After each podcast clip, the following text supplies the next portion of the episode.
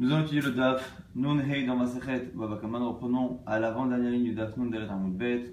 Shal Rabbi Chanina ben Aguil, question de Rabbi Chanina ben Aguil et Rabbi Chiya bar Abba, mais Pneuma ben Librota Rechonot, le Nema ben Tov. Pourquoi le mot Tov n'est pas mentionné dans les premiers commandements, Librota Rechonot et dans les derniers commandements, dans les deuxièmes Bouchot qui sont euh, cités dans ces fêtes de la Rim de Va'etchanan? Nema ben Tov, c'est marqué Tov, alors c'est pas le mot Tov exactement qui est marqué, mais c'est le verbe. Kebed et Avicha Vechemecha, tu respecteras ton père et ta mère, et à la fin, les vannes et les yamecha, afin que tes jours s'allongent, Ulma'ani tavlach ala dama et Hachem te fasse du bien sur cette terre, et Yitav ici, c'est Ménachon Tov, donc c'est pas le mot Tov, mais le verbe Yitav, Netiv, qui est marqué dans les secondes Rod et pas dans les premières. Amalo, réponse de Rabbi Khi Abba. Réponse à une question par une autre question. Avant que tu me demandes pourquoi dans le second Luchot il est marqué Tov, demande-moi Bichlal si il est marqué Tov ou pas. Chez Niyodea, car je ne sais pas. Il n'est marqué Tov, s'il est marqué Tov ou pas. Et il lui dit Kelach et c'est Rabbi Tanchum ben Chanilai. Va voir Rabbi Tanchum ben Chanilai.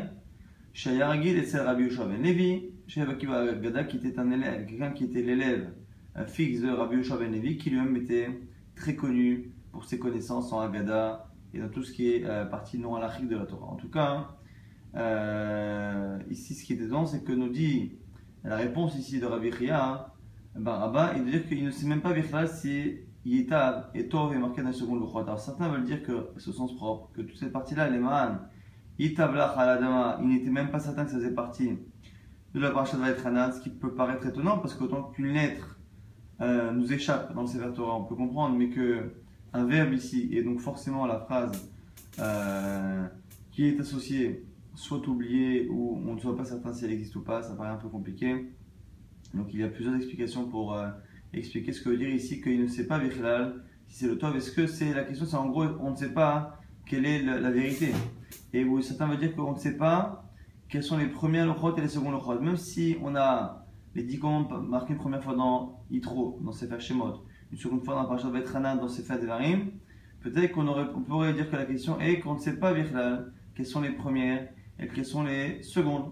En tout cas, quoi qu'il arrive, il a suivi le conseil de Rabbi Chiya bar Abba.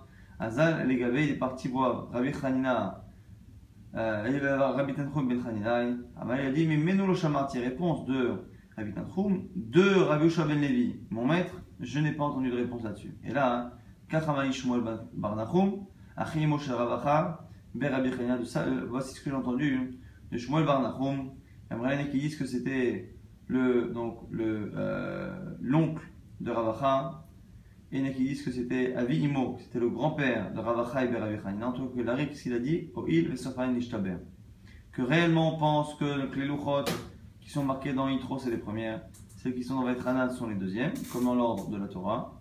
Et simplement, pourquoi on a dit Tov dans les deuxièmes mais pas dans les premières? Parce que les premières vont parce que les premières étaient euh, prévues par Hachem, en tout cas Hachem savait évidemment qu'elles allaient être, euh, être cassées. Et comme il savait qu'elles allaient être cassées, il ne voulait pas mettre le mot Tov, le mot Tov qui, même si au départ parle de la mitzvah de euh, de respecter son père et sa mère, au final, au final c'est une manière générale de dire que c'est Tov et que le Rame Yisrael aura du bien, et on ne voulait pas que ces premières Luchot, en étant cassées, suppriment la bénédiction du Rame Yisrael. Certains l'ont expliqué de manière un peu plus profonde, que finalement c'est évidemment pas que pour la mitzvah de Kabbalah, mais c'est de manière générale, les premières Luchot n'étaient pas faites entre guillemets pour des êtres humains, parce qu'on dit que le Rame Yisrael était revenu à l'état de Malach, d'ange, avant la faute justement du Hege et du Vaudor, et donc puisque ces Luchot étaient dès le départ prévues pour ne pas être supportées par l'être humain,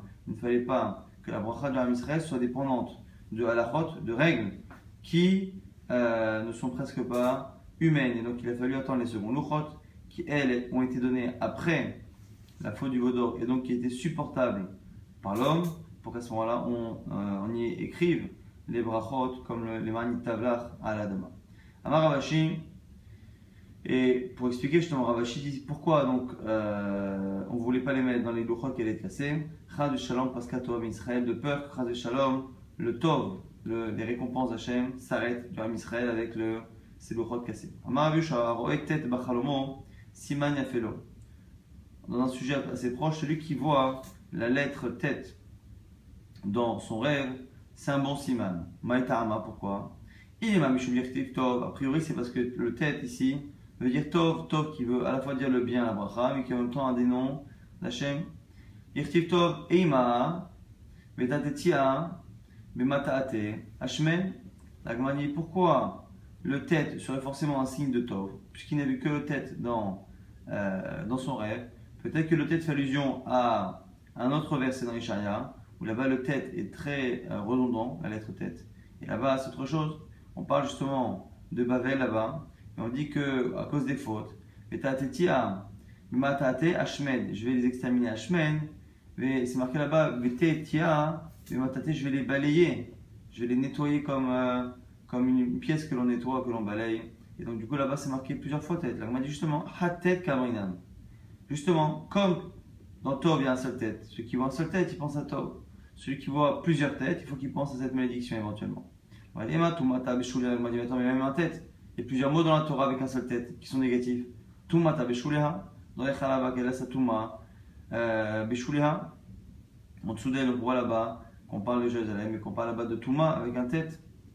Elle m'a dit tête bête kamrinan. Alors peut-être, je m'en propose, peut-être que ce qu'a dit Rabbi Chiya ben Nevi, c'est de dire qu'il a vu la lettre tête et la lettre bête. Elle m'a dit même ça. Et aussi par rapport à Jérusalem des, des psukim négatifs, qui dit justement que ses portes seront englouties dans la terre. Tavrou ba'aretz sharia.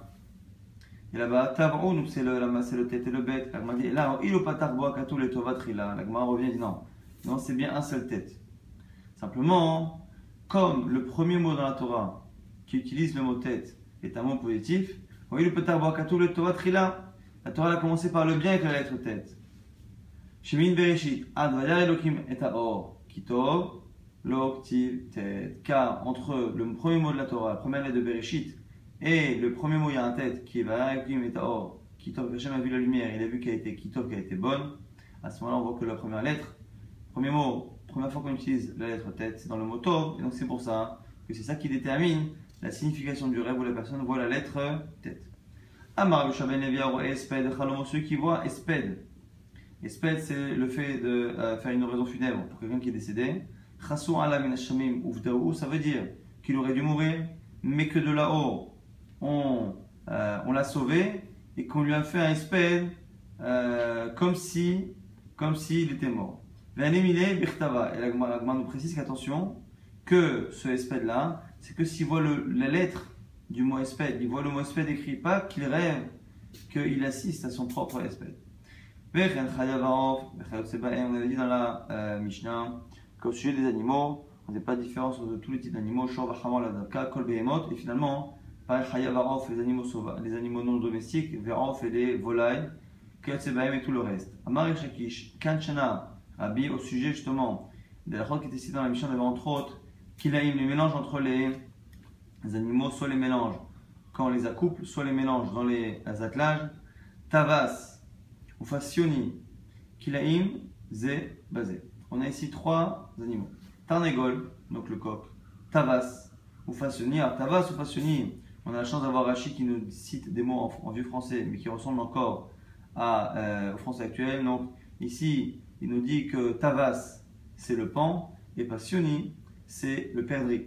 Donc le coq, le pan et le perdrix, Kilahim et Bazé, sont des espèces qui, si on les mange ensemble, nous font transgresser l'interdit de euh, l'arbière Kilahim. La Gemara dit Pshita, c'est évident.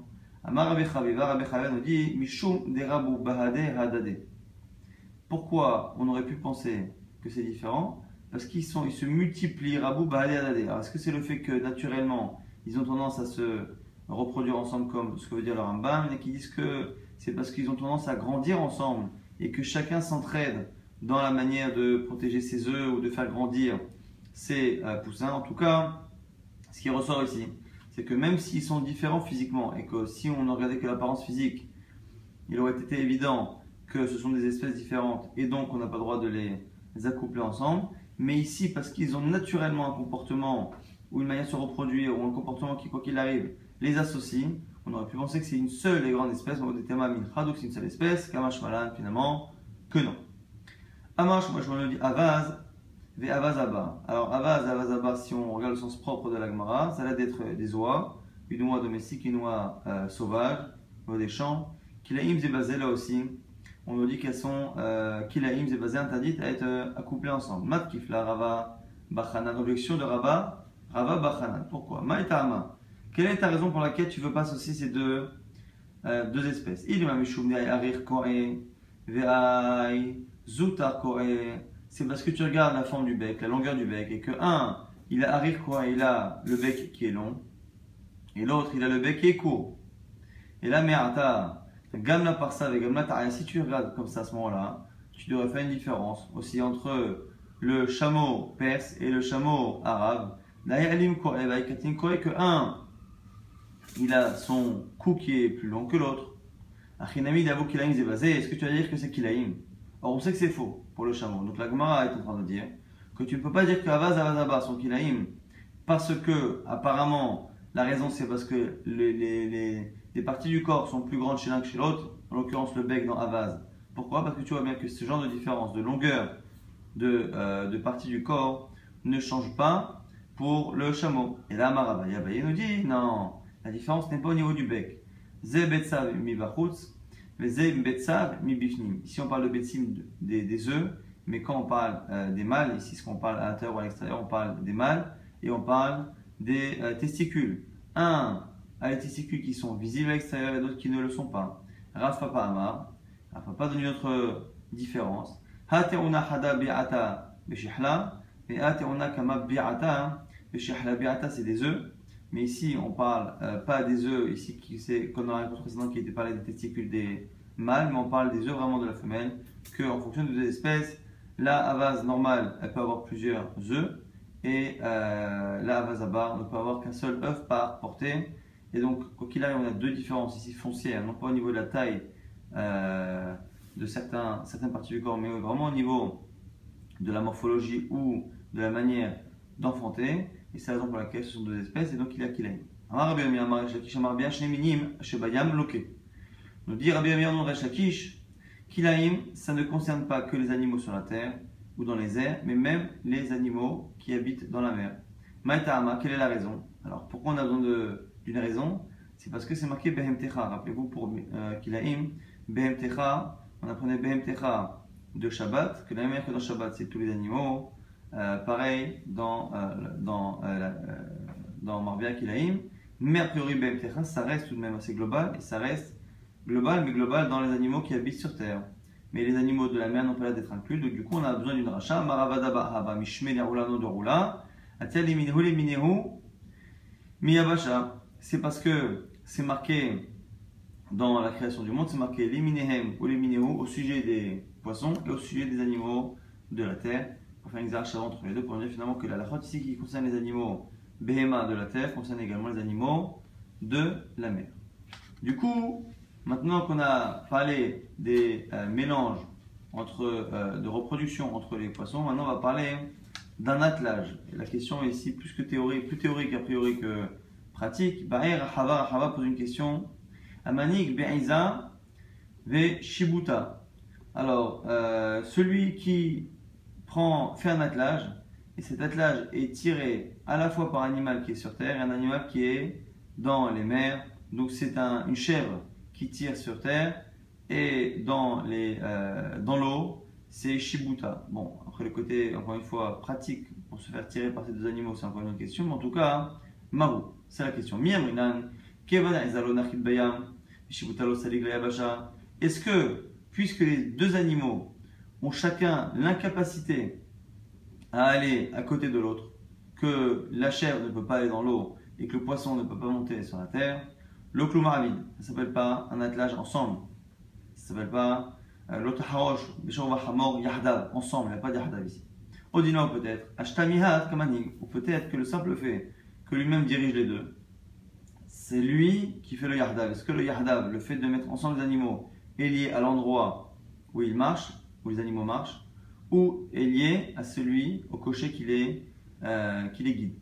Matkif la Ravina, Ravina maintenant objecte sur cette question. Il dit il Marata, si tu veux envisager que ce soit interdit, ça voudrait dire que l'équivalent par rapport, par rapport au, euh, au chitim, par rapport au blé, il prend un grain de blé et un grain de seora d'orge, beyado, et il en plante un des deux en Israël et l'autre en Chutz Laaretz.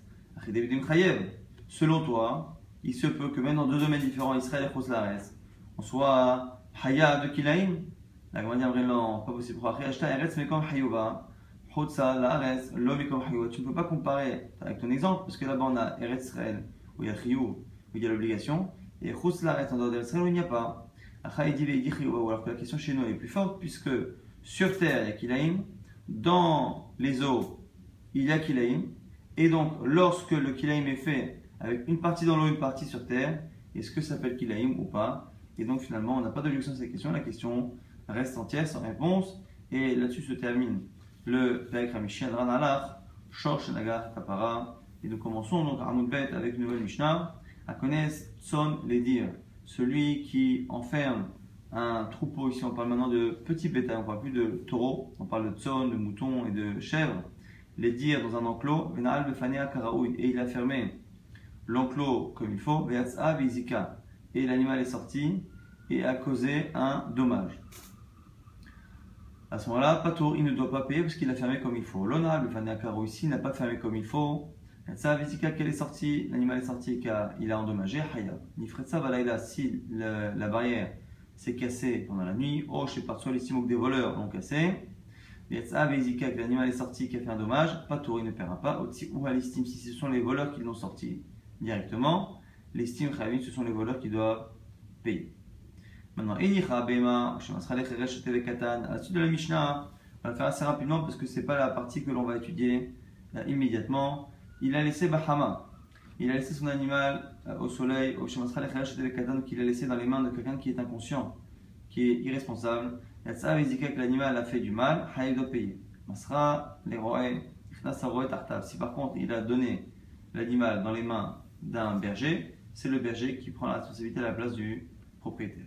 Nafla legina, si la, la bête est tombée dans un jardin, Benehenit, et qu'elle a consommé les fruits qu'il y a sur place, elle, elle paiera ce, qu'elle a, ce dont elle a profité. Yarda kedarka veizika, si par contre elle est venue directement dans le jardin et qu'elle a consommé, elle ne paiera pas que le profit, c'est-à-dire l'équivalent en nourriture que je lui aurais donné, mais elle paiera la valeur réelle des fruits qu'elle a consommés. Tout ça, on verra ça plus tard. Et au passage, on dit comment on paye le nezek. Premier avis, shamin beitsea bota sade, kama haita yafa, avec kama yafa. On prend la valeur d'une sea, on prend une sea, et euh, on regarde combien elle valait avant, combien elle valait après, on fait la différence. Rabbi Shimon ben Aguil, achla perot gumurim, parce que dans le premier calcul qu'on vient de citer, on prend la valeur du terrain avant, la valeur du terrain après, mais on ne tient pas compte de la récolte qu'il y a dedans. On prend la valeur du, du, du terrain au début et à la fin. Rabbi Shimon fait une différence. Il dit, ce que tu as dit, c'est vrai si la récolte n'était pas terminée. Mais si les fruits étaient déjà mûrs et étaient prêts à être récoltés, à ce moment-là, on devra payer la valeur que les fruits auraient eu sur le marché. Mais Shalemet, Perot Gumurim, paiera le prix des fruits, mais le prix définitif des fruits, des, des fruits, Im c'est A, c'est A, Im c'est A, Im c'est A, quel que soit la, euh, le volume, c'est A ou c'est A taille.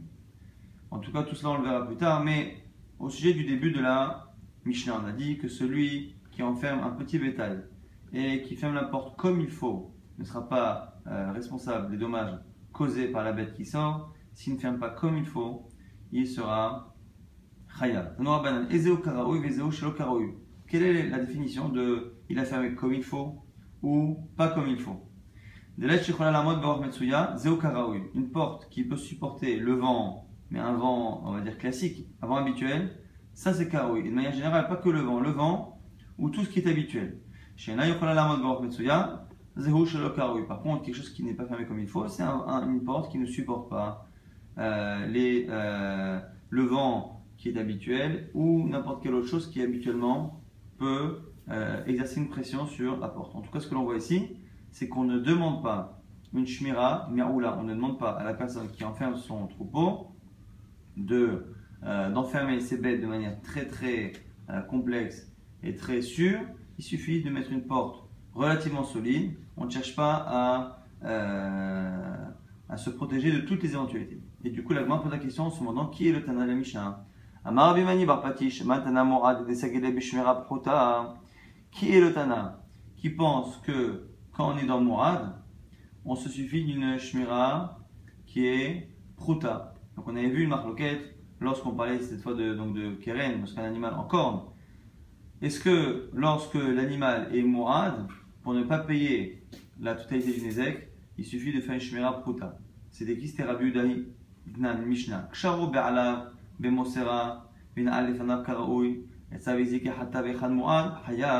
Celui qui attachait le taureau avec euh, le, la corde qui en général permet de le tirer, et où il a fermé la porte devant lui, mais il n'a pas fait non plus une shmira très solide pour le cas où le taureau a un coup de sang et qu'il veut euh, casser la corde ou défoncer la porte. Mais Yatsavezik, l'animal est sorti, et Khatam et Khanmourad Khayab. Il dit vrai Rabbi Yomir, selon Rabbi Yomir, que l'animal soit tam ou mourad, il paiera. S'il est tam, il paiera la moitié, s'il est mourad, il paiera la totalité. Rabbi Domer, tam Khayab, s'il est tam, il paiera les cinquante pour cent parce que la shmira n'était pas parfaite. Mourad, mais pour payer les cinquante pour cent supplémentaires, s'il est mourad, il sera pas tôt par rapport à ces cinquante pour cent chez les marques. Mais l'oïshmeren nous beralav, car c'est marqué au sujet du taureau qui est mourad, que c'est un taureau qui est euh, dangereux, mitémol chez Cham depuis toujours, et son propriétaire ne le garde pas. Le fait qu'on parle que de cela qui est en trop, on avait vu, mais Chameau Rosé que finalement on demande que la shmira, que le fait de le protéger, mais une protection qui est minimale. Rabbi Eliezer, Rabbi Eliezer nous dit, et une shmira, et la sakine, rappelez-vous, c'est la vie de Rabbi Eliezer assez particulier qui disait que le shor qui est mourad, on sera toujours responsable, toujours responsable, euh, même si on le protège de manière très solide, il faudra le tuer. Donc on avait au sujet du mourad, sur les cinquante pour cent supplémentaires qu'il faut payer si l'animal est mourad, on avait trois avis. Est-ce que, selon Rabbi Meir, on demande la même protection que pour Tam, c'est-à-dire qu'il faut une protection euh, très sérieuse, sinon on paye. Selon euh, Rabbi Houda, il suffit d'une protection euh, minimale pour ne pas payer cinquante pour cent. Et selon Rabbi Eliezer, on est à l'opposé et on paiera que la protection soit faible ou forte. Tant que l'animal n'est pas mort, on sera toujours responsable d'avoir laissé en vie cet animal qui est mourad, et donc on paiera les cent pour cent, les cinquante pour cent supplémentaires. Et donc du coup, on a l'impression que notre Mishnah, c'est Rabbi Yehuda, puisque dans notre Mishnah, on voit qu'on nous dit qu'il suffit de fermer la porte karaouille comme il faut, on a dit juste pour supporter le vent habituel, pour être dispensé de payer. On va dire Filoutema, Rabbi Meir, non. Tu peux dire que chez nous c'est même Rabbi Meir. Pourquoi? Mais c'est différent. Parce que chez nous, dans notre Mishnah, on parle de Shen Varegel. On parle plus de Keren. On parle de Shen Varegel. C'est pour ça d'ailleurs au passage qu'on a enseigné Tson, le petit bétail, donc plus le taureau. Et donc, Shen va Regel, le fait de brouter, et Regel, le fait d'abîmer avec le fait de marcher, ce sont les dommages que peut faire en général le petit bétail. Et ça, ça, c'est spécial. Et la Torah, Mi'ata bishmiratan, n'a pas demandé une shmira si sérieuse que cela. D'Amar Rabbi Lazar, car on le voit au nom de Rabbi Lazar, Mamrela, Mamatni Tatanaïna qui dit que c'est une Maraita. Arba Zarim, la Torah, Mi'ata bishmiratan. Il y a quatre choses sur lesquelles la Torah a abaissé le niveau de shmira, de protection, de surveillance. Veloen, bor, ve'esh, shen, ve'regel. Le puits, le feu, shen, les dents, et regel, le, euh, le fait de marcher. Bor, le puits, dire qu'il s'est marqué kiftah, ish bor, okiyeche, ish bor, veloy chaseno, celui qui ouvre un puits, celui qui creuse un puits, veloy chaseno, qui ne le recouvre pas. Le fait de parler de ne pas recouvrir, ça sous-entend que la seule chose qu'on demande, c'est de recouvrir. Ah, qui ça ou pas tout. À chaque fois, on va trouver des cas où la Torah, lorsqu'elle va parler de la responsabilité de la personne, qui est évidente, parce que là ici, si l'animal est tombé, c'est qu'il ne l'a pas recouvert. Mais ici, le chidouche, c'est qu'on savait qu'il n'avait pas recouvert, mais le fait de dire qu'il ne l'a pas recouvert nous apprend que le simple fait de le recouvrir aurait été suffisant pour être patour. Esh pour le feu, mais ici c'est marqué Shalem Shalem Amava'eta Ba'era. On parle de celui qui a euh, allumé un feu, qui a déclenché un incendie chez le voisin. Et on dira à la fin qu'il paiera Shalem Shalem Amava'eta Ba'era. Celui qui, euh, qui, incendie, qui incendie le terrain. Et pourquoi on dit celui qui incendie le terrain? On sait très bien que c'est cela. Ce qui veut dire que réellement, on ne le rend chayav que si vraiment c'est un incendiaire. Et il est incendiaire qu'à partir du moment où il n'a fait aucun effort pour, à partir du moment où il a fait un minimum d'effort et que finalement ça, il a, cette protection n'a pas suffi, il est patou. Chen pour le fait de brouter, l'irti c'est marqué be'er bisdaher, celui qui est son animal et son animal, il, il l'envoie. Il, il envoie euh, détruire et anéantir et manger le sadeh acher, le champ d'un autre. Et là-bas, c'est marqué de manière active. Comme si il n'était chayav ad'avik kain ou bi'er. Comme si c'était lui, réellement, qui prenait son animal et qui le faisait consommer de manière volontaire. Et donc, de là, on apprend qu'il ne sera chayav que si sa négligence est telle qu'on le considère comme s'il était euh, euh, conscient et qu'il le faisait de manière totalement volontaire. Et donc, il suffit qu'il fasse un minimum d'effort pour que son animal ne broute pas, ce qui est caché dans les chaînes des régels. C'était ça le cas euh, de notre Mishnah. C'est pour ça qu'on dit que ça peut aller selon tout le monde, même selon Rabbi Yomir. On voit bien hein, que Shen Spy, voilà, il a un, un, il a du tson, il a du un, un petit bétail comme des chèvres ou des moutons. Et finalement, il veut éviter qu'il broute. Il suffit qu'il ferme la porte qui supporte Roi Metsuya pour qu'il soit dispensé. Parce que dès qu'il a mis cette porte-là, on ne peut pas lui dire qu'il est qui est l'eau bien exercée comme si elle est faite de manière volontaire. Regel, l'autre possibilité que peut euh, endommager le euh, tsom, regel, dirti c'est marqué veshilach et beiro ad de'avid ke'ain veshilach. Là aussi le verbe est à l'actif, qu'il envoie finalement son troupeau pour endommager et finalement on ne le rend chayav de sa négligence que si elle est telle que c'est comme s'il était volontaire dans le dommage. Et au passage, la Gemara fait une aparté pour nous rappeler ce qu'elle avait dit au début de la Maseret, que veshilach, ça parle bien de Régel, Vétania, Véchilach, c'est un Régel. Tu sais que Véchilach, il envoie son animal. C'est Régel, c'est le dommage qu'il cause avec ses sabots. Véchen Omer, comme c'est marqué, Méchalché, Régel, Achov, Hamor, c'est marqué dans Ishaya, qu'il envoie Régel, Achov, Hamor, le sabot du euh, du euh, Chor, du taureau, et du Hamor et de l'âne. Ou Bi'er, et Bi'er, Zéhachen, Séchen, Véchen Omer, comme c'est marqué, Kaché, Va'er, Agalal, Aztumo, comme le Galal, le Ladan, va. Euh, manger, consommer jusqu'au bout l'herbe. Donc c'est une manière de, de montrer que bi'er c'est bien chen, shilah c'est bien regel, et ta'amad avik kain v'shilah ou bi'er, halo avilo, la Gemara termine le raisonnement sur le shilah. On voit bien que c'est lorsque il envoie euh, l'animal v'shilah ou bi'er de manière quasiment volontaire, en tout cas une négligence quasi volontaire, qu'il est chayav, sinon non. Donc on apprend en tout cas qu'à la fois pour bord et esh, à la fois pour le puits et pour le feu. Mais ici, ce qui nous intéresse, c'est pour Shen Veregen, pour Shen Veregen en tout cas, on voit que la Torah a rendu chayav la personne de sa négligence que si elle est telle que euh, c'est comme si c'était une faute volontaire, intentionnelle. Et donc, c'est la raison pour laquelle il suffit du Shmira Pruta pour finalement ne pas être chayav. Donc, c'est la raison pour laquelle notre Mishnah, peut-être selon tout le monde, c'est une Baraita qui peut aller selon Rabbi Meir, selon Rabbi Buda, qui n'a rien à voir, qui n'a rien à voir avec le fait que dans Keren, dans le fait d'encorner, et encore on est lorsque l'animal est mourad, on est une marque entre Rabbi Meir, Rabbi Yehuda et Rabbi Eliezer. Ça, c'est la réponse de la Gemara. Et au passage, la Gemara va déduire cela de la Mishnah. Maraba Makidinami Daika. Regarde, tu peux même déduire ça de la Mishnah. Pourquoi? Des katané tson, car il est marqué tson dans la Mishnah. C'est marqué donc ici que la personne enferme son petit bétail. Puisque jusqu'à présent, nous parlions de Shor, toutes les Mishnayot précédentes parlaient de taureau. Nitni Shor, on aurait dû enseigner là aussi le taureau. Maïshna de Katanetson, quelle est la raison pour laquelle ici on est passé à Tson?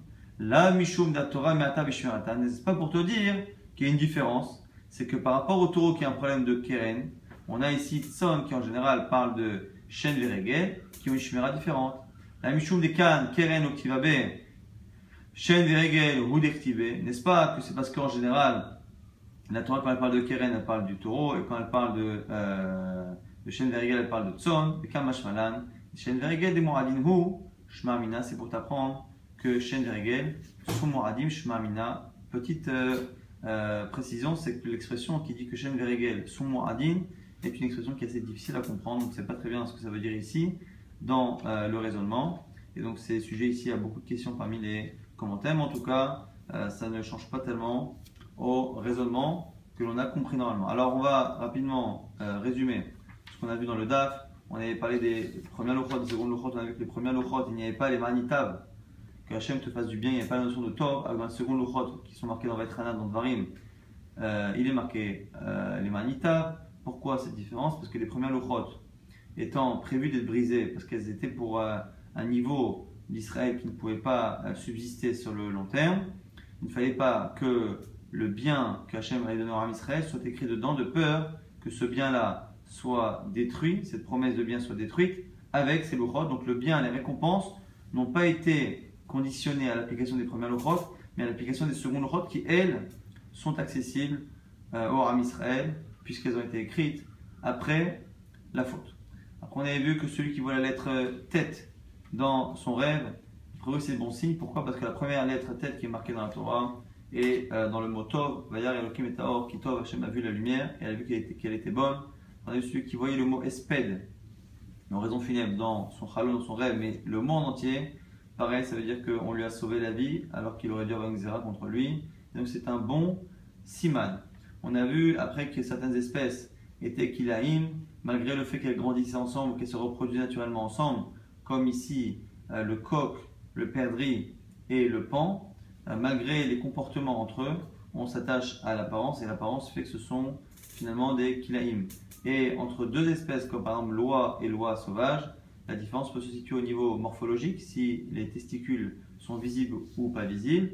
Et selon Rav Papa, une autre, un autre critère qui peut déterminer que ce sont deux espèces différentes et donc qu'il y a un issour de Kilahim ensemble, c'est euh, lorsque euh, on a une espèce qui a un œuf par portée ou une espèce qui en a plusieurs. C'est une différence assez foncière pour estimer que ce sont deux espèces différentes. On a vu que grâce à Liminehu, Liminehem, Qui, qui est marqué dans la euh, création du monde, on associe finalement les animaux de la mer aux animaux de la terre par rapport au issour de Kilahim, et donc on a interdit de Kilahim dans les animaux de la terre et dans les animaux de la mer, à la fois pour la reproduction et à la fois pour l'attelage. Du coup, question après théorique, si on fait un attelage qui est composé à moitié, à moitié de poissons et l'autre moitié avec des animaux euh, de la terre, est-ce qu'on euh, fait le issour Kilahim? Est-ce que finalement le issour Kilahim est lié à euh, l'endroit où se situe, enfin, au, au fait qu'il y ait un, un manig, un conducteur commun du, euh, de l'attelage, ou est-ce que c'est lié au fait que les animaux soient ensemble? Est-ce que le ensemble est lié au fait qu'ils aient un, un, un cocher en commun, ou du fait qu'ils soient sur le même terrain, eau ou terre? Donc c'est la question théorique sur laquelle euh, Perek Ramishi se terminait. Après on a vu une Mishnah, la Mishnah, on a vu plusieurs à la chôte, dans le cas où un animal est rentré, kedarka shelo kedarka, euh, si l'animal va payer euh, ce qu'il a consommé ou ce dont il a profité, comment on, on calcule euh, le dommage, ainsi de suite. On ne va pas récapituler cette partie-là puisqu'on ne l'a pas étudiée euh, proprement, proprement dit. On va se rappeler de la première halakha qui était euh, le sujet de l'agmara qui suivait. C'est lorsqu'un animal, ici on parlait de petit bétail, est enfermé et que la porte est assez solide pour supporter le vent, Euh, un vent classique mais pas des conditions extrêmes, on dit que la personne est dispensée. Et on se demandait qui était le Tana qui pensait qu'une shmira, une protection si légère était suffisante. On pensait peut-être que c'était Rabbi Yehuda. On s'était rappelé de Al-Mahloket au sujet de Mourad en Keren, un animal qui a encore né plus de trois fois et euh, qui, encore après, qui doit payer normalement cinquante pour cent supplémentaire, les cent pour cent du dommage. Pour ces cinquante pour cent supplémentaires, quelles sont les conditions? Selon Rabbi Meir, tant que la protection n'est pas parfaite, il paiera. Selon Rabbi Yehuda, il suffit d'une protection prouta, minimale. Et selon Rabbi Eliezer, tant que l'animal est vivant, il est khayab.